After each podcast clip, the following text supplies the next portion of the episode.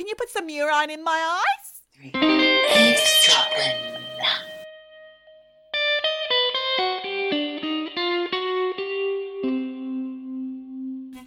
Hi, Michelle. How are you? Hi, Geordie. Oh, nice to see you. How's things? All right. I found something out that's very interesting this week. Would you like to know what it is? Uh, sure. What have you got? I found out a wild fact, Michelle, and it's just got me thinking all week long. What is it? Did you know that Loch Ness is so big that you f- could fit the world's population in it three times over, according to a specialist that was on Stephen Fry's Mythical Beasts programme on B B C Three. I can't believe that. I didn't realise Loch Ness was so massive. No, I know. I've driven past it and I didn't think it was Have that you? big. Yes. It doesn't look big on the map either, but it's apparently it's so big you could fit this world, the world's population in it three times over. I don't know if that's just anecdotal or if it's factual, but then I did a quick Google just now and it said it's got double the amount of water in all the lakes of England and Wales combined.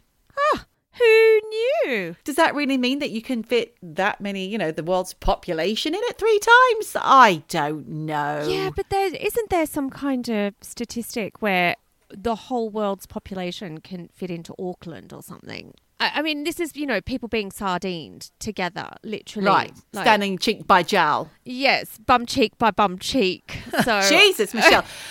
Welcome, welcome to all you eavesdroppers out there to another weekly edition of your favourite podcast and ours, Eavesdropping. Eavesdropping. I'm Geordie. I'm Michelle. And we're happy to have you listening in. Michelle, there's been a new eavesdropper in the ranks. Oh. It's Gideon. Hi, Gideon. Oh, hi, Gideon. Gideon, are you going to get all your young, cool mates to start listening to eavesdropping? They're not young and cool anymore, Michelle. They're middle-aged. Oh, Jesus Christ. How did that happen? I mean, I well, remember when Gideon was eleven years old. But welcome, Gideon, to our troop of eavesdroppers. And we look forward to you writing in. Just oh. write in, Gideon. Anything you want to know, we'll investigate it badly. So please, write in. You can count on us. To get facts wrong. like Absolutely. Ne- like Loch Ness. I actually have to Google that at some point. Duck, duck, you go better it. had. Yeah. Yeah, yeah. Michelle, that reminds me when we're talking about business at hand and the eavesdropping business, we've got an announcement to make, haven't we? Oh, we do. I set up a Patreon page for us. Well done, you. Well, thank you. What that actually means, and I do have to apologise in advance because, you know, there are all these levels and tiers that you can go onto Patreon and then support us. But I've only just put one, which is basically the tip jar, because it's coming, guys. It's coming. We're going to be doing all of these merchandise and bits and pieces and extra added value. But for the moment, we've got the tip jar because we thought we've got to start somewhere. Let's start there. So stay tuned and we will let you know what you can get for different levels of support. By that, we mean financial support. I think you can dedicate like a monthly amount. Yeah. Is that right? Is yeah. that how it works? Well, you can do a one-off if you just want to, you know, throw a coin in the, the in old... the jar. In the digital hat or in the tip jar. And then down the line, uh, we will have all sorts of exciting things. We were talking about merch ideas. You guys are going to love it once we get round to it. I know. But yes, we just thought, you know, if you want to show some love, show some eavesdropping love, we've got now a, a Patreon platform. And we'll be putting the links to all of that in show notes, et cetera. Show notes and social media. So on our Facebook page, which is eavesdropping podcast. Dot com. That's right. Yes. Dot com. And also the Instagram page, which is eavesdropping underscore. Eavesdropping underscore, that's it. Thank you. Oh, dear.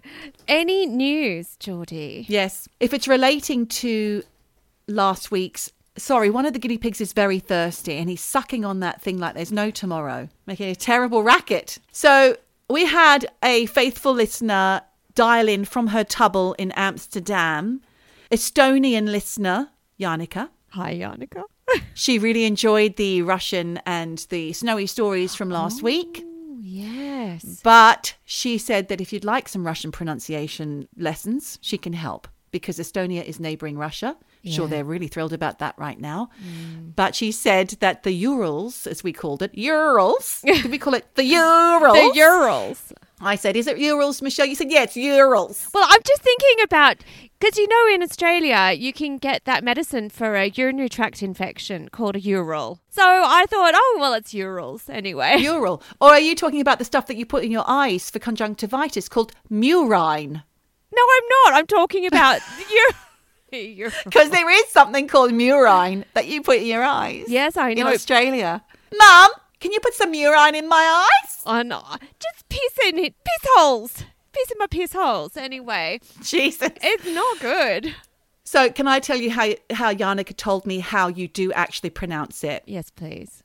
Ural. Ural. Of course it is. Ural. Yes. What were we thinking? Ural. So Urals. Urals. Mm.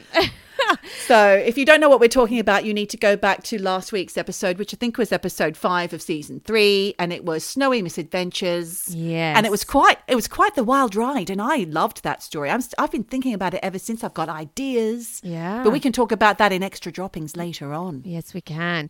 And I just wanted to say, look, all of this crazy stuff that's going on right now in Russia and the Ukraine, it's really awful. And I don't know if you know this, but every morning I have to listen to Swedish radio. That's my life. Apparently the Swedes are really scared at the moment because the Russians have been flying over into Swedish airspace without permission. Mm-hmm. So what is going on there? But on a lighter note, I did watch the season finale of RuPaul's Drag Race. So did I. Were you happy with the winner? Hang on, wait a second, because you're not talking about RuPaul's Drag Race. You're talking about U K versus the world. Yes, I am. Because there is actually a current season of Drag Race on over on World of Wonder at the moment. For the U K? Yes. U S? U S, for people who sign up to World of Wonder. Oh, sorry, I didn't realise there was a U S series going as well. Yeah. No, I'm talking about RuPaul U K versus the world. Versus the world. And we did have a winner. We did. I wanted that winner to win. We're not going to say who it was. Out of the two finalists, I yeah. thought either or. I thought either, either or. or. But I did think the runner-up cracked me up all season. I don't know the pronouns for for this one. But yes, I did find them hilarious. So yes, that's star quality. That person has star quality. Absolutely. And honestly, as an antidote to all the craziness in the world, mm. flip onto RuPaul. Now, speaking of telly, I have been... Don't tell me. Not bloody Eurasia again or whatever it's called. Euthanasia. Euphoria. Euphoria. Honestly, when you actually... start watching that, you're going to be apologising for taking the piss. I have started watching it. And? I watched one a whole episode. Meh. Which one? The first one. And you didn't think it was any good?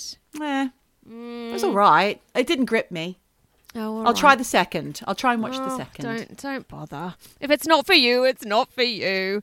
But I wanted to know, are you a Peaky Blinders fan? I have been a Peaky Blinders fan in the past. I do enjoy it. It's great fun. For anyone who is a Peaky Blinders fan, you'll know that season six, which is actually airing now on the B B C, it's the final series. And I'm kind of gutted about it because I think it's absolutely brilliant. And I love Cillian Murphy. Do you think that he does look a little bit like a certain ex-boyfriend of mine in his younger days? Which one? The...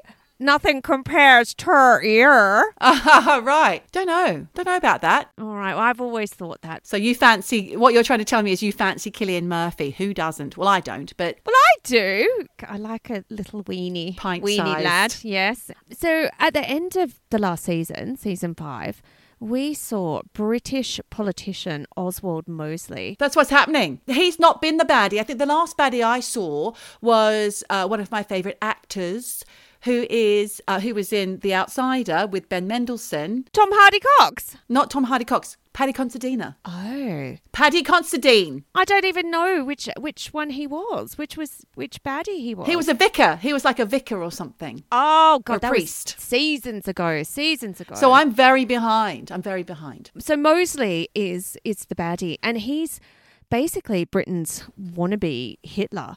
And um, you see him stirring up trouble at a fascist rally in London. We've just befriended on social media the actor because he has mutual friends of ours. Well, I was going to talk about this. Do you oh. remember? Yes, I do remember him. Oh, we do hobnob, don't we? We do. So Oswald is stirring up trouble in London. Socialist yeah. gangster yeah. Thomas Shelby, a k a. Cillian, Hot Murphy, was trying to bump yeah. off Oswald at this rally. But without giving too right. many spoilers away for anyone that hasn't seen it yeah. and wants to watch it, what happens at the end of season five is absolute carnage. And this cliffhanger that leaves us all wondering what the hell is going to happen to Thomas Shelby in the next season. But season mm-hmm. six is back, sadly without the amazing Helen McCrory, yeah, who died of cancer Very last sad. year. Mm. But the season season six picks up four years later when it's nineteen thirty-three. And your favourite, as I just yelled out, Tom Hardy Cox. He's in it oh. as Alfie Solomon. He's always Again. in it. He's yeah, yeah. Right. But this time he's a little bit like a mole person who's still what? Like yeah, I know living underground. Yeah, and he's he's like it's all a bit strange, but he's still got his wits about him, and he's going to cause yeah. trouble. And we see the return of Oswald Mosley, who is played by Sam. Claflin. Sam Claflin. Yeah. Our friend on social media. Yes, but also, as I was saying to you before, we went to a party that he was at. Yes, we did, because he's friends of friends of ours. And do you remember what happened at that party? I had a baby in the car that I had to keep going out to breastfeed. That's all I remember. Well, I remember we walked in and I saw mm-hmm. that guy, Sam Claflin, across the room, and I was like, this is in my single days. I said, you were wearing matching jumpers. Were we? Yes. He had a big woolly jumper on and you had, that was when you were wearing nothing but that big woolly white jumper. Right. And I said to you, that guy's gorgeous. I'm going over to talk to him. Did you? Yes. And you turned around and said to me, see that super hot girl on the other side of the room? That's his stunning girlfriend. Don't even bother. I, that wasn't me that said that to you because I wouldn't have known that. I'm sure it was you who said. Because I, did, I didn't know who his girlfriend was. But she was also a classmate of all of those guys. That I always thought he was hot. But you know what? In this series, he's not a hot fascist. You're about to go over there and tell him that you were, I love you. Well, no, I, I didn't even know he was an actor. I didn't know who he was. We have matching jumpers. Hot guy alert. You know, I've always liked a younger man. To be fair, this was before this was before his first big break, I think. It was. I think everybody was saying, yeah, yeah, he's just gone, he's just been over in L A doing meetings and it's going to take off for him. It was before he he came out in Hunger Games. Did he come out? No! Oh, my God. It was before, sorry, it was before his film The Hunger Games. Get it right. As much as I fancied him back in the day, he's he's not a hot fascist in this. You know, he's, okay. he's scary. And um, well, I'm sure. You don't have to be a sexy fascist, you know. I, he's still good in this. No. But anyway, this season is all about Sorry, Oswald Mosley. Just a little bit confused about that sentence you just said. You don't have to be a sexy fascist. When that guy played like the sexy serial killer, do you remember? I mean, he didn't mean to be sexy. Who? Oh, God, with... um. Oh, the sexy one. The Irish chap. God, Fifty Shades. Too- What's his yeah. name? Dornan. Jamie, Jamie Dornan. Dornan. Oh, my God. Two old ladies trying to remember names. This is terrible. It's absolutely shocking. But he was sexy serial killer in that. And I thought, oh, maybe True. Sam Claflin's going to be sexy fascist. But no, not really. He's oh, just scary okay. fascist. This okay. season is all about Oswald Mosley. And look, all of this is is real life, real history, by the way, in Peaky Blinders at this point, in terms of, you know... With the exception of the whole Shelby family, because they're not necessarily true. Yeah. No, but they are taking real-life historical elements and yeah. weaving it into this narrative. In one of the scenes, we're introduced to Oswald Mosley's mistress, and she's this super fancy fascist. And it's at this rally, and it was after Mosley's wife had died. And I thought... Hmm, that's a bit off, like having your mistress right there, right after your wife's kicked the bucket. So I thought I'd do a little bit of duck duck going on all this to see who in mm. real life, in history, his mistress was.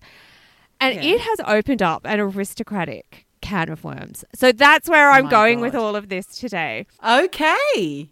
So it turns out that Oswald Mosley's mistress, who later actually did become his wife, was a woman called Diana, and she was actually one of the famous Mitford sisters. Yes, I know this. Yes. So for anyone who's never heard of the Mitford sisters, they were these six beautiful, aristocratic British sisters, all born around the beginning of last century. And they were smart, they were well educated, they were basically the first it girls. And mm. they were stylish and rebellious and controversial. And I think actually the most famous Mitford sister was Nancy.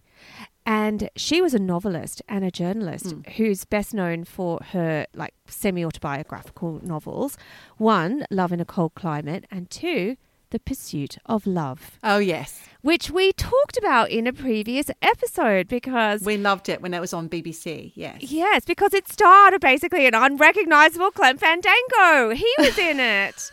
And I didn't even realise it was Clem. So there are these six sisters and they're all really different to each other. So you've got Diana the fascist, Jessica the communist, Unity, oh. who is obsessed with Hitler, Nancy the novelist... Wow. Deborah, the Duchess, and Pamela, who just raised chickens. She's a chicken farmer. Okay. So, like I said, I was watching Peaky Blinders. I had no idea that Diana Mitford was a fascist and married to basically Britain's answer to Hitler. And honestly, mm. like, in this climate of Russia and the Ukraine war and everything, it all just felt a bit weird because it just felt really... current. But actually, scrolling back, do I need to give a little summary of what a fascist is? Go on then, because you just said one was a fascist and one was a communist, and to me that's two ends of that's two ends of an extreme political viewpoint. You've got your left, which is communist, exactly, and you've got your right, which is your fascist. That they're extremes. Exactly, they are very extremist political points of view, and a fascist is basically someone who ascribes to the idea of dictatorship and nationalism, which is sort of a political standpoint for me, which I think is inherently racist. You know, it's all about strict government controls and you violently are against opposers to the regime. So, you know, it's quite an aggressive and, and violent political idea. But going back to Diana, it turns out she wasn't always a fascist. She was just a plain old conservative in her early years. And she was actually... That's where it starts. Oh, oh. oh dear. Uh, we've got loads of people turning off. But she was, Diana was actually married to the aristocrat Brian Guinness. And the Guinness family is really well known in yeah. the U K. And she's the grandmother to Daphne Guinness, who back in the day, and we're talking like the nineties, mm-hmm. was a socialite and a muse to people like Isabella Blow and Karl Lagerfeld, Alexander McQueen and all that lot. Yeah. And, you know, she was part of that whole supermodel era of fashion. She's also grandmother to Marina Guinness, who shagged Stuart Copeland from The Police, and they have a son called Patrick together. And Aww. honestly, like, the more you dig into this family, the more it's just all kind of weirdly connected in this aristocratic way. But anyway, when Diana was married to Brian Guinness, they were part of this group of bohemian rich kids called the Bright Young Things. And they were just living it up during the nineteen twenties, which for me, it's so weird. That was one hundred years ago. And the nineteen, the nineteen twenties in, in many ways, like, it feels like recent history, but it's really fucking not, you know. It's it's modern yeah. era, but it's, I don't know, I find that strange. So then she met Oswald Mosley and she eventually left Brian Guinness to become Mosley's mistress.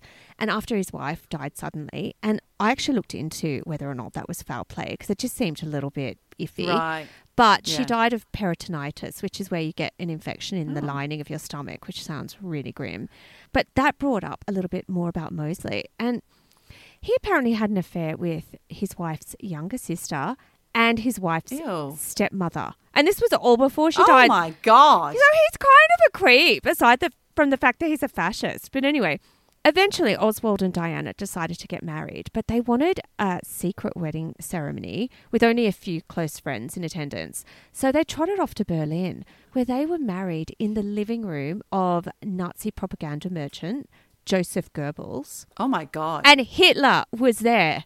as part of the inner circle. So of course he was. They are right in there with the Nazis.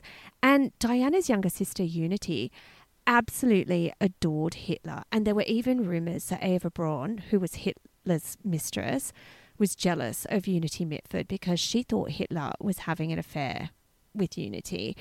The more I delved into Unity's history, actually, the more shocking and sad it was, because obviously she was this right little fascist, but I also think she was just really starstruck by Hitler, because I was reading this Vanity Fair article about the Mitfords, because, you know, even to this day, people are obsessed by these sisters and their offspring. Anyway, Unity had been photographed giving a Nazi salute at a Hitler Youth rally, which impressed Oops. Hitler so much that he go- gave her this gold swastika badge that she loved and wore all the time.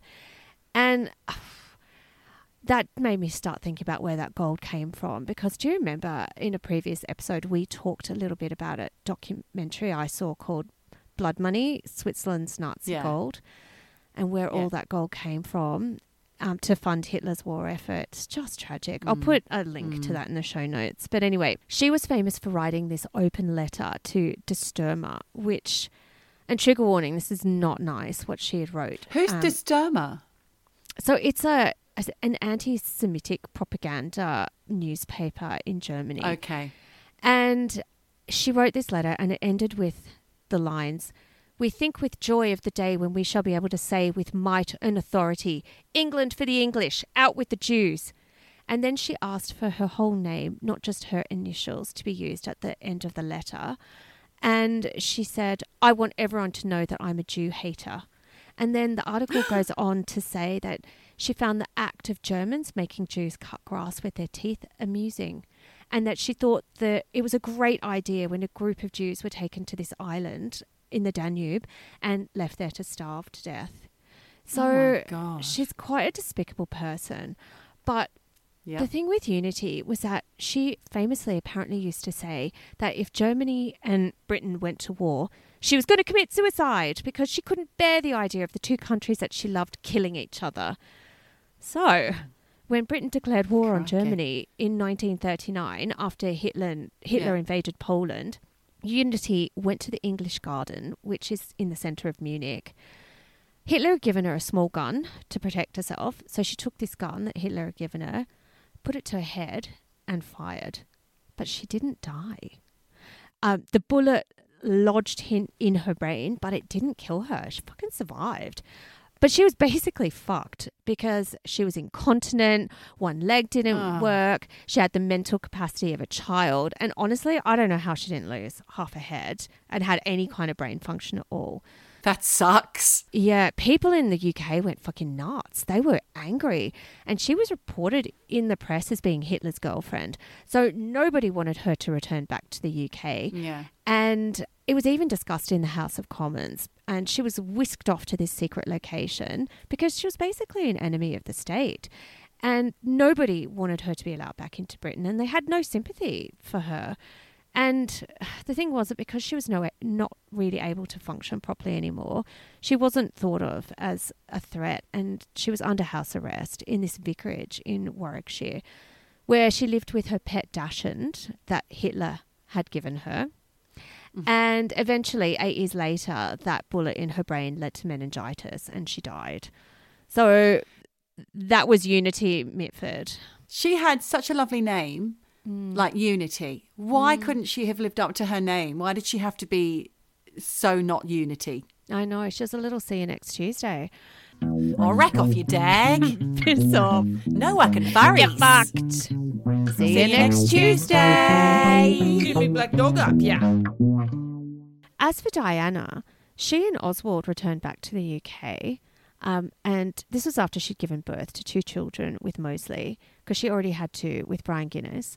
And when the war broke out, just weeks literally actually after she'd given birth to her fourth child, which is the second one with Mosley, the British government were rounding up all the fascists in England, and under the instruction of M I five, Oswald and Diana were arrested, apparently without charge, but, you know, it doesn't matter. They were fascists and enemies of the state. And Diana was thrown into Holloway prison, women's prison, with her baby. it's said that she hid a picture of Hitler under the cot mattress of her baby son, Max, mm. which is just... God. Oh, Max Mosley. He's often in the papers, isn't he? Yeah, he is.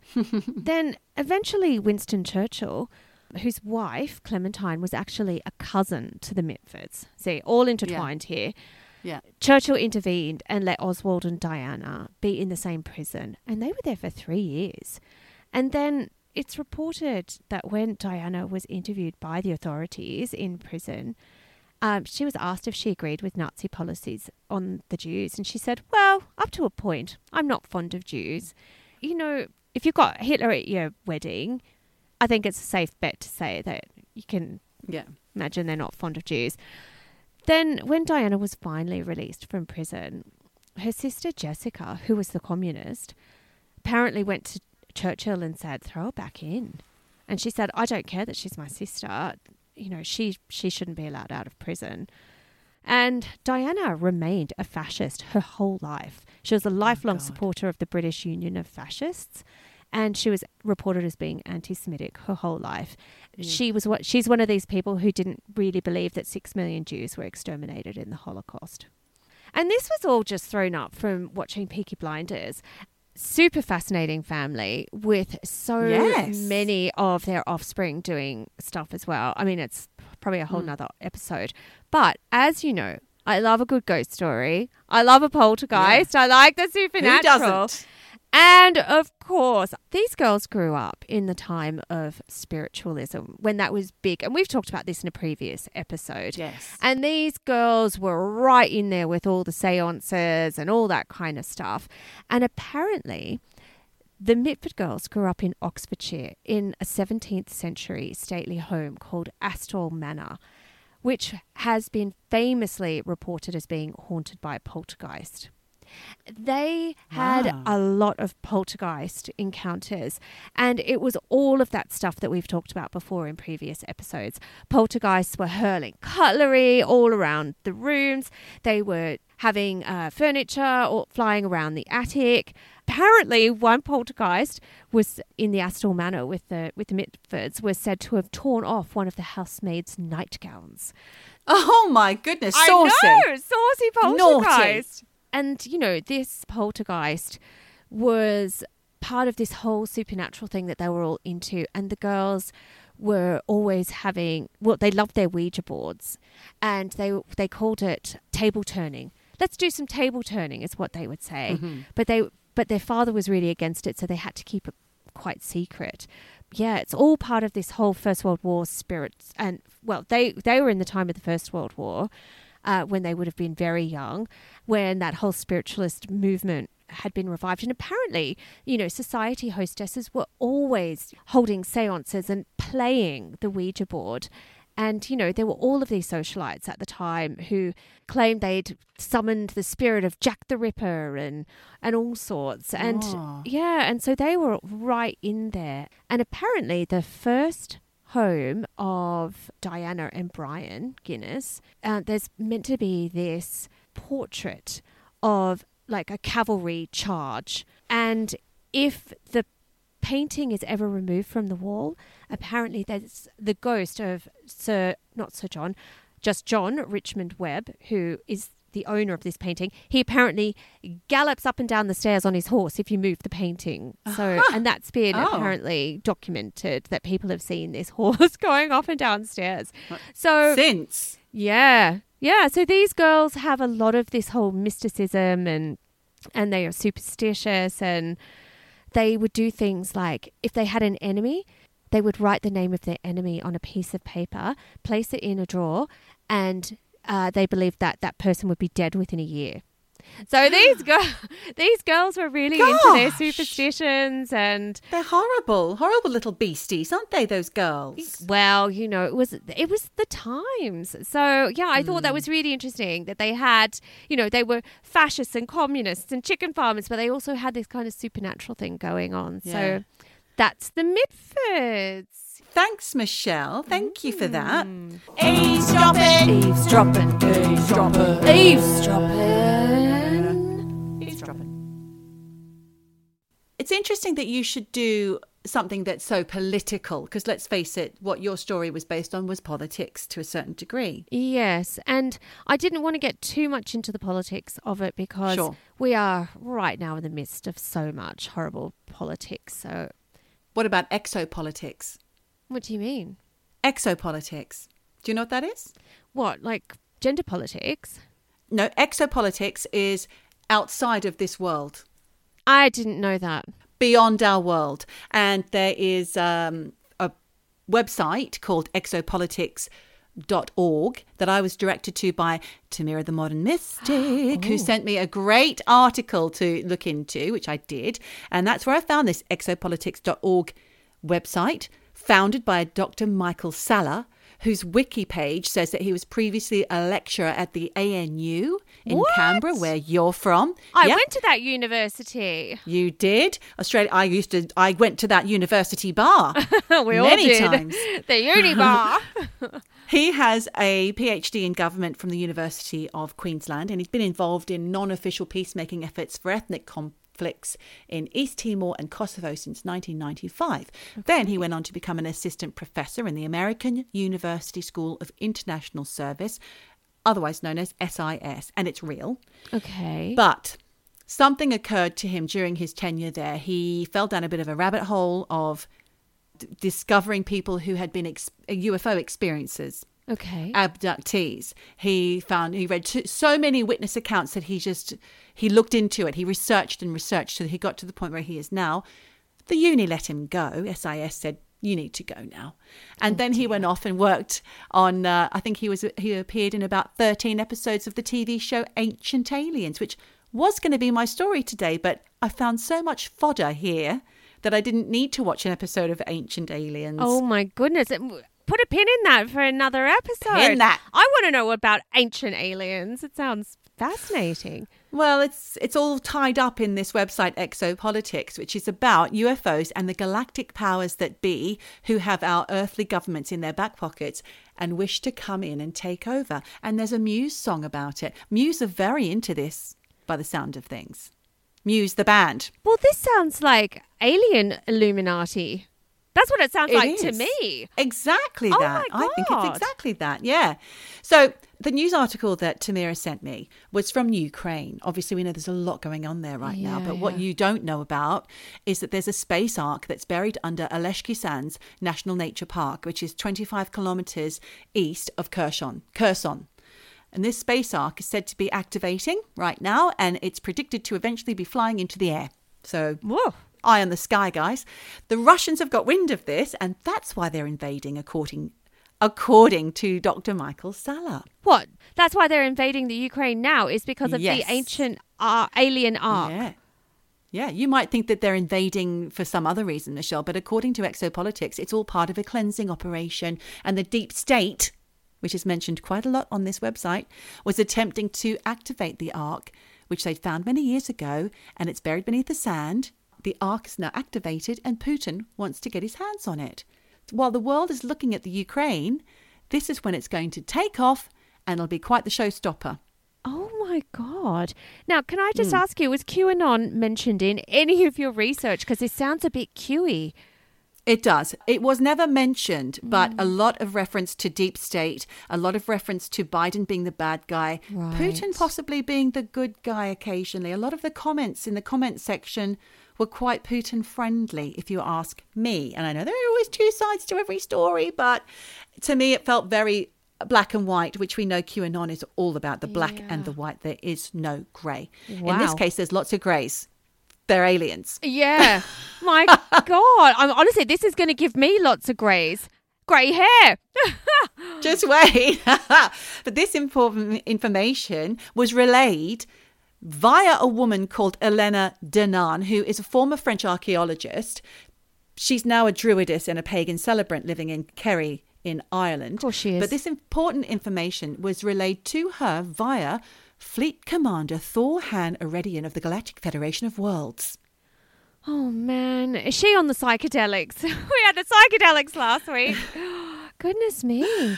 Well, She, on her website, it says that she is an emissary from the stars and her aim is to enlighten people, and she seems to be in constant communication with the Commander Thor and many other different life forms. And she does this through telepathy and channeling. Okay. And she's got videos of herself doing that. Commander Thor is quoted on her homepage as saying, in a nutshell, that we are, we as humankind have taken the right path and we will soon realise the true extent of all our technological accomplishments, where they really come from. I think he's talking about reverse engineering there. Okay. And we will be confused, but we'll have faith because Commander Thor and his alien gang will be walking with us side by side. It's all going to be okay, guys, because they're here to help. Now, have you seen any of her videos where she's channeling Commander no. Thor? Okay. I was on public transport when I was doing this research, Michelle. I didn't want to turn any more heads. As it stands, I'm, if anyone takes my devices away from me, I'm going to be cookied right up to the hilt for all of this stuff. You've got to get on DuckDuckGo. You're going to be, they're going to be like sending you all stuff now on yeah. QAnon, deep state, anti-Biden, yeah. pro-Putin. Oh, Geordie, yeah, you're in I'm there. Deep shit. Yeah. Anyway, there's videos on her channel of her chatting to Merkak. Like I said, I didn't see it myself. Thor. Merkak is another alien. And there's also a Telosian. Now, I don't know where they are, where Telosia is, but there's some Telosians. There's many, many different alien races out there, Michelle, and they're all aware of us. And there's more info to come about that. Mm. So there was a blog post from this year, only a few weeks ago, March sixth, twenty twenty-two. And it says, the Earth Alliance is in charge to disclose files that have been hidden by the deep state for a very long time. So she goes on, this is all by Elena Danaan. She says that by July twenty-second this year, NASA's big James Webb telescope, which is a real yeah. massive, great big telescope, will show that the exoplanets, the ones way beyond what we can see with the current telescopes, will show that there is life on outside of our Earth, and it will blow our minds. And she said NASA recently dropped some clues about getting ready for these fundamental sociological changes by hiring theologians to prepare humanity for the evidence of extraterrestrial life and even contact. So I did some research out of all of these, obviously, these claims that she's making. Yeah. I went and had a little look into the NASA. First of all, I checked that James Webb telescope was real because how do I know about that kind of stuff? I don't know. I'm no scientist. Neil might know. He's into all his, his telescopes and all his... And his other... James Webbs and his whatnots.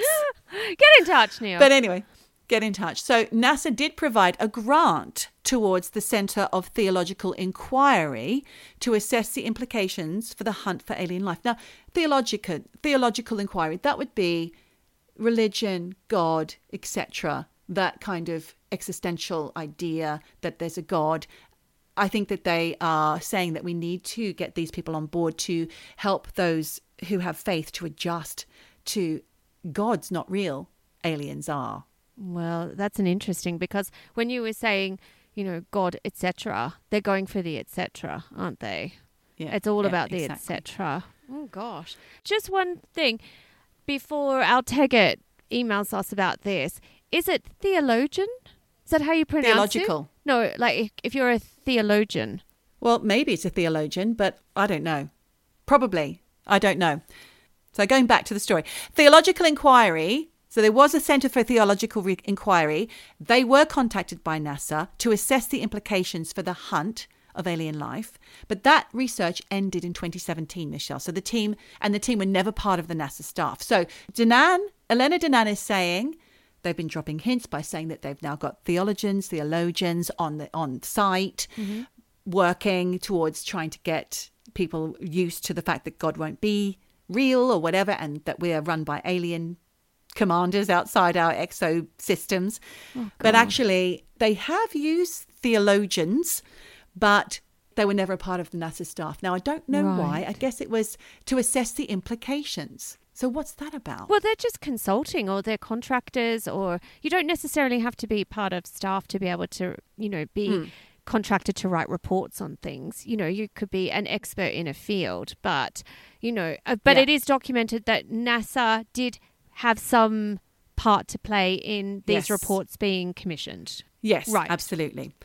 Then she goes on to say that Alpha Centaurians have been in contact since the fifties and had conversations with President Eisenhower, and they helped in creating new technologies and defense systems such as the creation of the Solar Warden program. Put a pin in that. Okay. Solar Warden program, because we're going to first address the Eisenhower situation here. It sounds crazy. In just a moment, because I've got a bit more to say about what she says about Andromedans.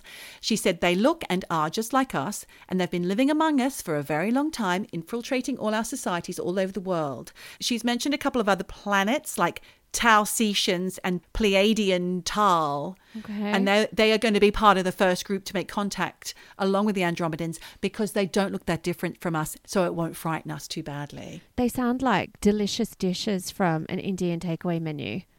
Really, like, it's making me hungry. So going back to Eisenhower, so I did some digging. Washington Post revealed in this article that with regard to his activities on the night of February twentieth, nineteen fifty-four, there were strange theories about alien beings meeting with the president. What? So that is documented. Wow. But the facts are that Eisenhower was actually on a golf holiday in Palm Springs on February twentieth, nineteen fifty-four. But after dinner that night, he made an unscheduled departure from the ranch where he was staying. Mm-hmm. And the next morning, he attended a church service in L A. Also that morning, his spokesman announced to the press that he had visited a dentist the previous night because he chipped a tooth while eating a chicken wing at dinner. So they're saying that he actually went to the dentist that night. Yeah. But a lot of people who don't believe that think that he was meeting with aliens. Dentist, aliens, I don't know. You choose. Yeah. So other anom- anomalies relating to that event was the fact that the Associated Press, Michelle, announced Eisenhower's death from a heart attack that night, but later retracted it because he wasn't dead. Bizarre. Where did they get that mm-hmm. misinformation? Crazy. Don't know. Okay. Weird. So Michael Salla, Doctor Michael Salla, our Aussie compatriot, he has a few thoughts on this. He doesn't believe the mainstream opinion of Eisenhower's movement of that night. He doesn't believe he went to the dentist. Okay. And he thinks that it was a cover-up and thinks that instead he went to Edwards Air Force Base, where he met with two extraterrestrials with white hair, pale blue eyes and colourless lips. Okay. Salla says these aliens are nicknamed Nordics in U F O circles. Do you remember we did a story about this not long ago when we were talking about Sean Ryder? About Nordics? Yeah, there was the guy who was healed from cancer by the Nordics. The very, very yes. tall. They live on an island off the coast of South America. He went to the island, but he can't remember how to get back there. Yes. Exactly. Oh, God. It's full circle. They resemble Scandinavian humans. Well, there are a lot of people who their information does match up. Mm.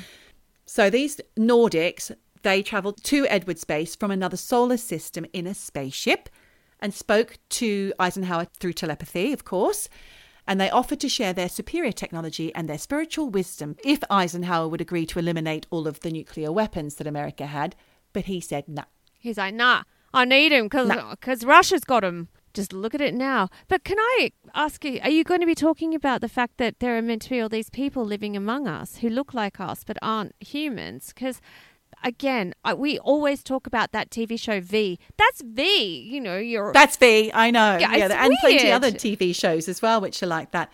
So Salla goes on to say that these Nordics were afraid we might blow up some of our nuclear technology, and apparently that does something to time and space, and it impacts on all the other extraterrestrial races on other planets. So it's no good for anyone okay. if we do that. Yeah. Salla believes that sometime later in nineteen fifty-four, Eisenhower reached a deal with another race of extraterrestrials known as the Greys.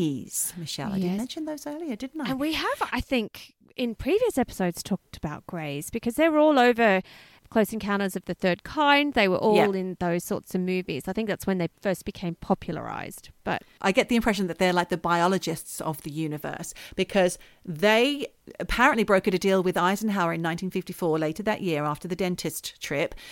And... They he allowed them to then capture cattle and humans for their medical experiments, provided they returned the humans safely home.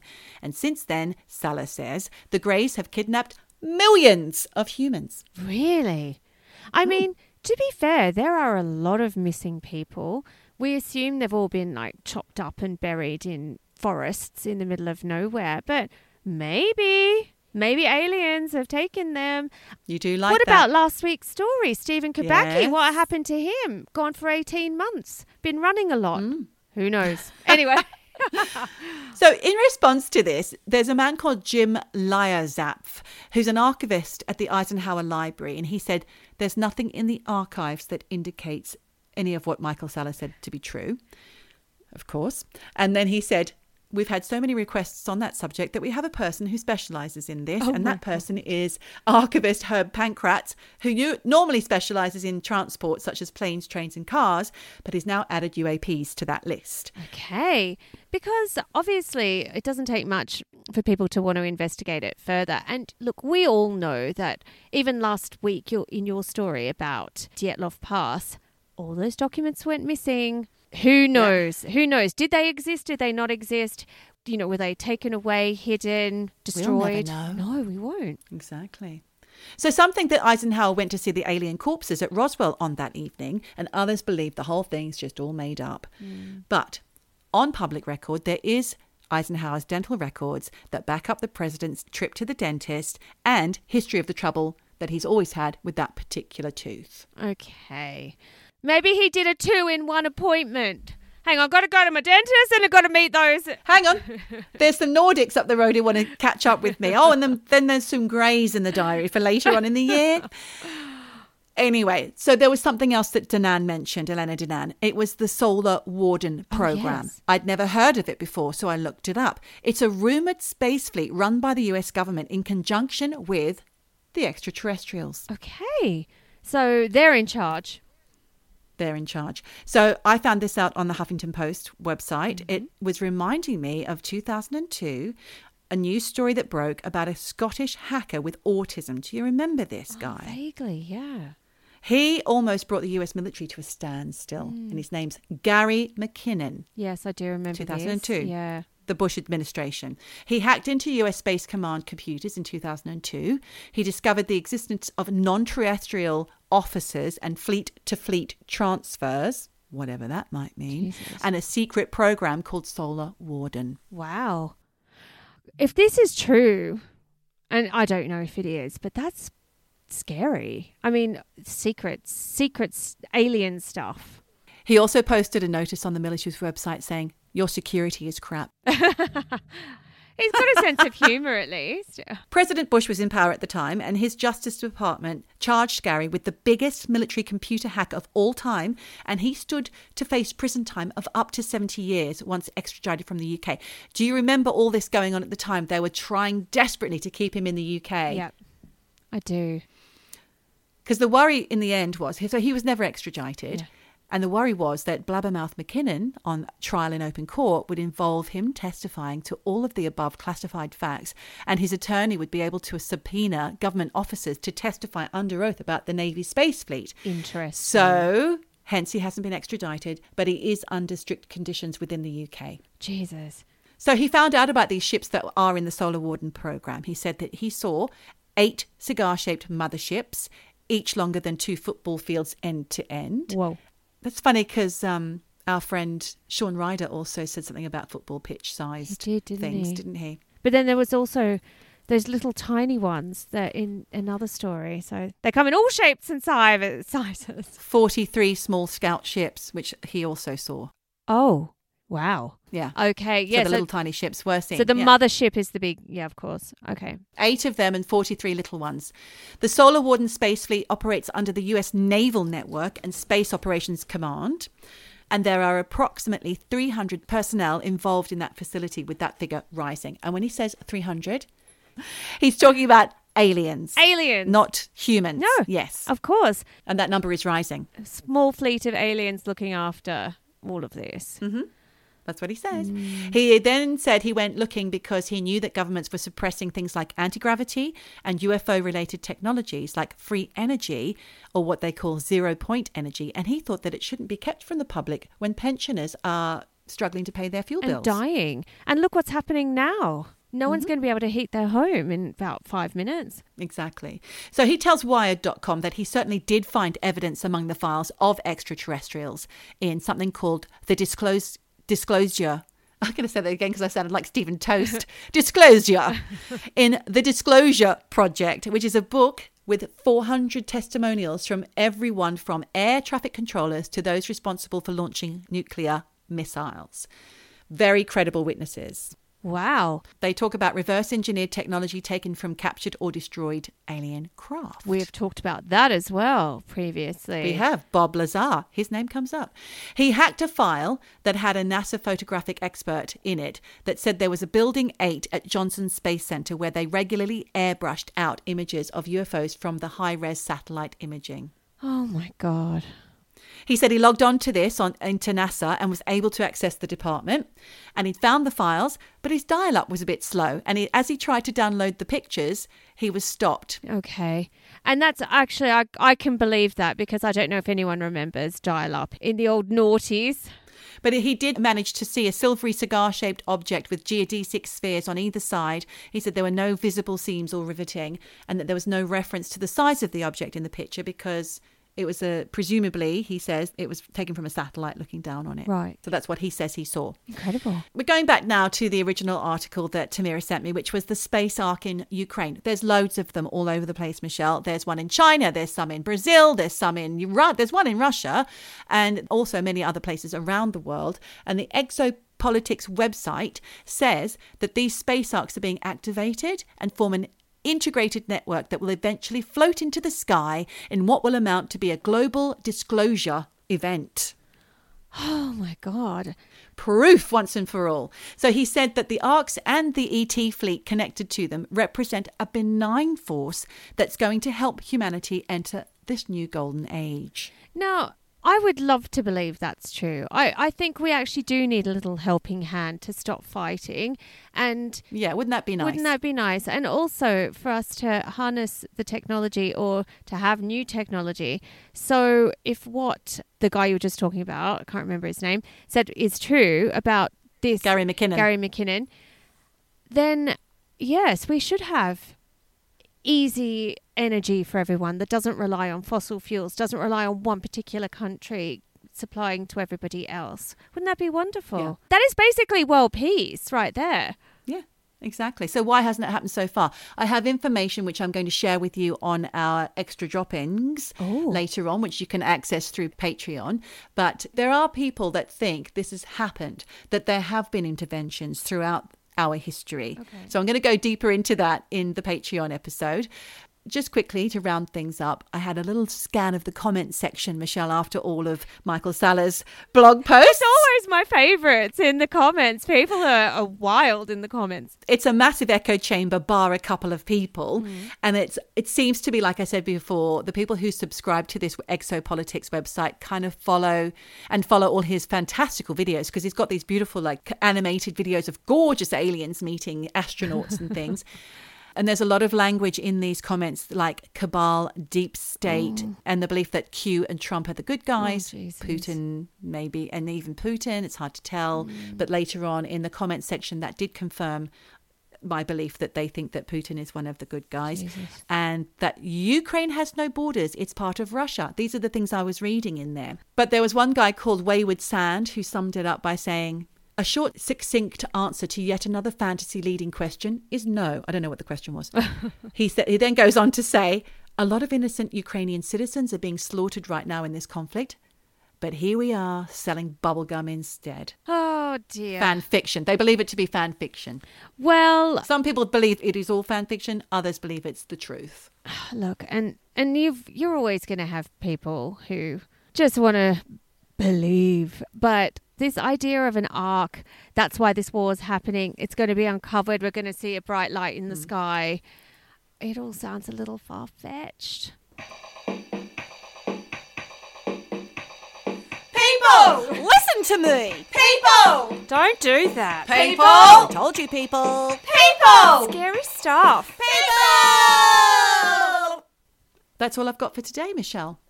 Great. Yeah. Oh, Geordie, I absolutely love that. I was riveted. And I thought you'd like it because there's aliens. We've got old history, all leading to new history and future possibilities. It's all here, guys. Mm, it's all here. Absolutely. We'd love to hear what you think about any of this because it's fascinating. I'm going to go and look up all that stuff. It, it's quite the rabbit hole, yeah. and it can keep you going in deeper and deeper. I love it. But you know what, guys? We have come to the end of the episode, yeah. and I'm really hoping that everybody enjoyed it. And like Michelle just said, let us know what you think. You've got all the social medias, uh, eavesdropping underscore, which is Instagram, and the eavesdropping podcast page over at Facebook. Yep. Plus there's hello at eavesdropping dot com, our email address. You've got to get in touch, people. Patreon dot com forward slash eavesdropping. No G. No G. And in the meantime, wherever you are. Whatever you do. Just keep eavesdropping. Eavesdropping. Eavesdropping. Drop it. Eavesdropping. Drop it. Eavesdropping. Eavesdropping. Dropping. Dropping.